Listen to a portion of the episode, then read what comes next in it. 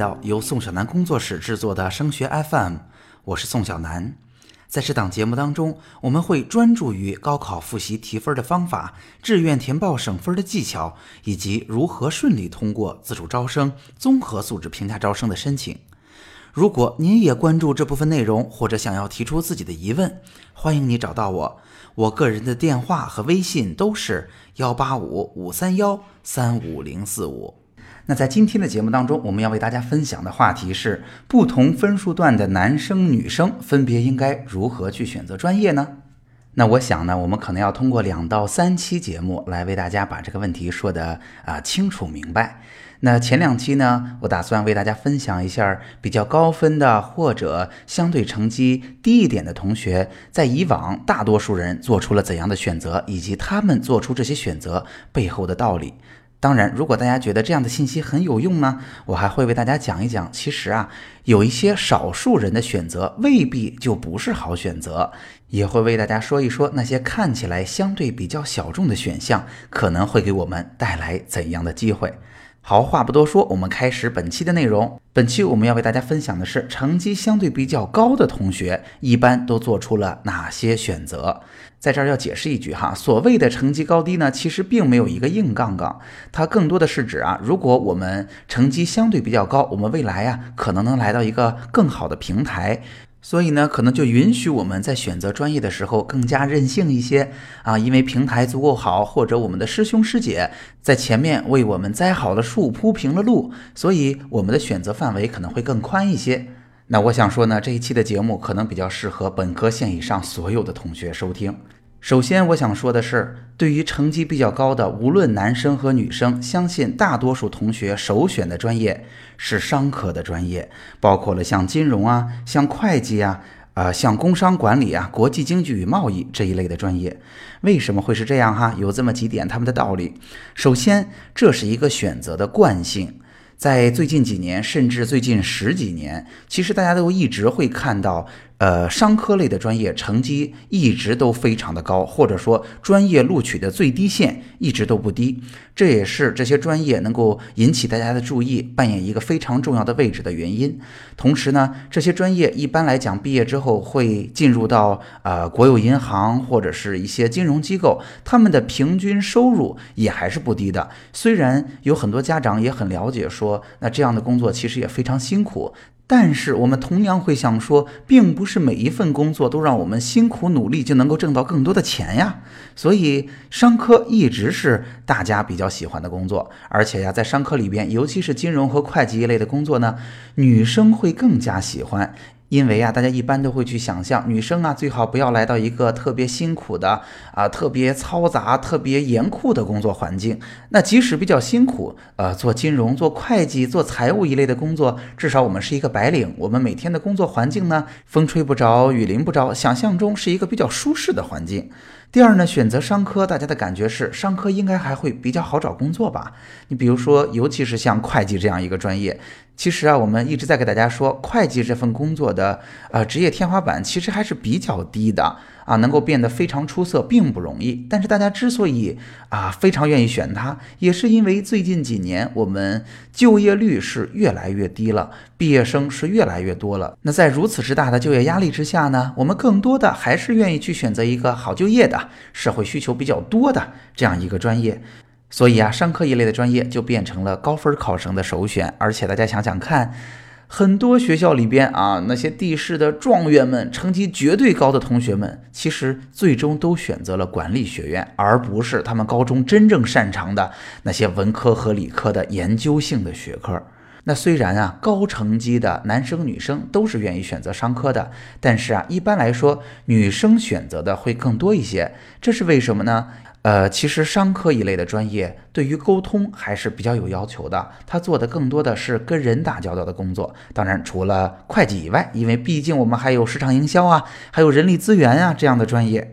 呃，对于男生来讲呢，对于高分的考生，可能还有机会去选择理科去做科研，或者选择工程这样一类的学科。呃，既不耽误做科研，又可能有一份比较好的收入。只是呢，那两类的学科可能工作环境啊、工作压力都会大一些，所以拦住了一些女生。所以，如果你的分数还比较不错，无论是男生还是女生，商科对于这些同学来讲是一个很有诱惑力的选择。那下面我们就要把男生和女生来分开说了。那对于大多数的男生来讲，如果你的成绩还不错，其实你还会有理科和工科这两个非常棒的选项。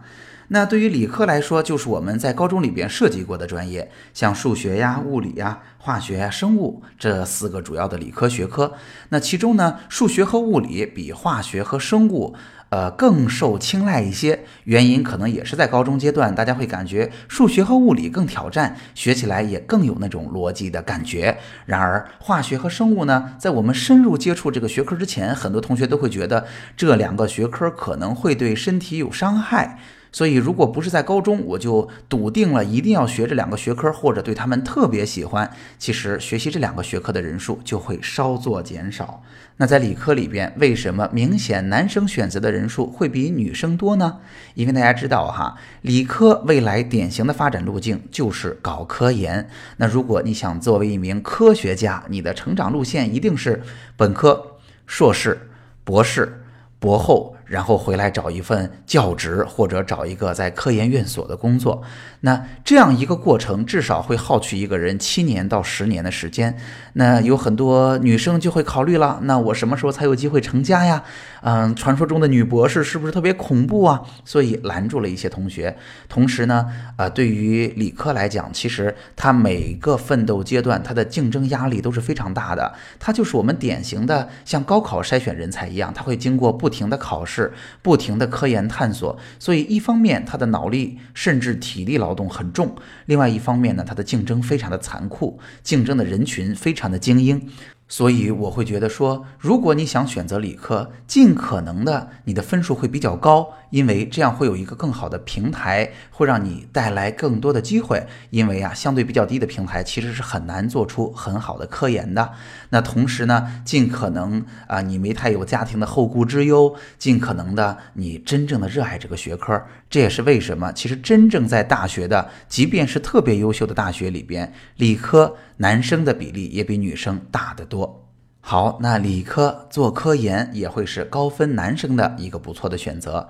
那下面我们来说工程，工程仍然是高分男生的一个好选择。为什么这么说嘞？因为大家知道哈，工程这个学科跟理科有所不同，它社会需求量比较大，而且有相当多的行业，它背后都是一个巨大的产业，它的收入是比做科学家来的还是要高的。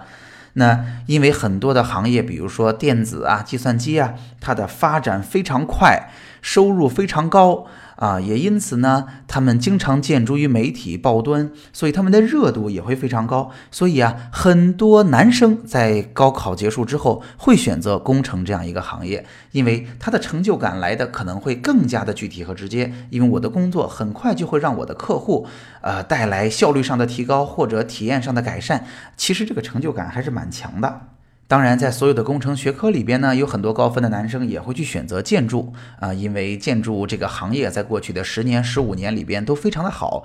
虽然哈，其实现在有一点走下坡路了，但是实际的状况是，同学们或者家长们，您如果不在这个行业里边，或者您没有特别深入的研究过报考，真实的状况是。呃，家长和考生们的反应是比实际的市场需求或者实际的状况，以我的经验要晚一个十年左右。所以现在大家报考建筑土木的同学仍然非常多。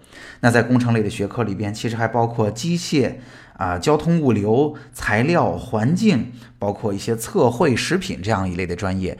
之所以啊，他们不如刚才我提到的计算机啊、电子啊这样一类的学科来的热门。就是因为大家可能会对这些行业的了解不太够，而且呢，也可能因为这些行业相对比较小众一些，所以它的收入可能也没有前面提到的几个专业来的高啊。所以工程类的学科，尤其是啊收入比较高的，像电子、计算机，其实是很多高分男生的首选学科。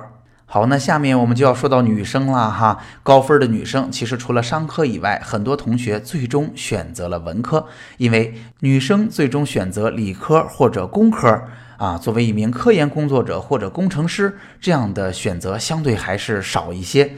为什么女生更爱选择文科类的专业呢？首先，我们不得不承认哈，在高中文理分科的时候，文科生里边女生本身就比较多，对吧？那基于一些文科类专业的这样的属性。呃，女生就更加的匹配和愿意选择了。为什么？大家感受一下哈，像汉语言文学，也就是我们之前说的中文，再包括啊，如果我们想做公务员对口的这个专业叫做公共管理，包括新闻传媒、教育，如果我们学语言，甚至学法学，这些专业其实都不仅仅是面对着课本，面对着一个冷冰冰的课题或者机器的，而是很大程度上要有跟人打交道的能力。然而跟男生比起来呢，女生在沟通方面的优势，至少在群体规模上是非常大的，所以女生选择文科的概率就会高出去很多。如果你的成绩比较高，很多女生都会选择什么专业呢？比如说，他们会选择新闻传媒或者汉语言文学，因为这样一个专业呢，相对比较挑战，相对呢暴露在啊镁光灯下或者展示自己的机会比较多，它是很有挑战性。啊，很有创意的要求，但是很有发展前景的。那同时呢，也因为在高中阶段我们有所接触，或者啊工作比较稳定、比较有社会地位的关系，有很多女生会选择教育，就是在高中选择师范这样一类的专业。嗯，语言呢也会是女生很喜欢的一个专业。那很多家长都会觉得啊，女生学语言，一方面比较坐得住啊，一方面又比较细腻，对语言比较有感觉啊。高中我的英语就学得很轻松，所以啊，学一门语言，未来出个国，可能对于女生来说也是一个不错的选择。当然也包括法学，大家也知道，法学既有体制内的工作啊，包括公检法，也有体制外的工作。来到一个律师事务所，如果我们从事的是一个律师，哎，也挺有社会地位的。所以整个文科。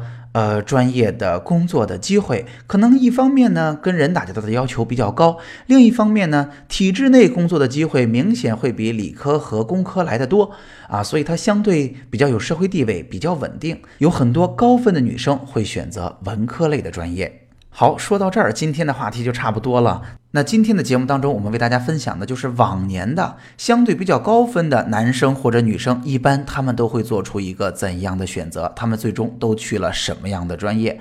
那这些信息呢，相信对大家有一个参考的价值。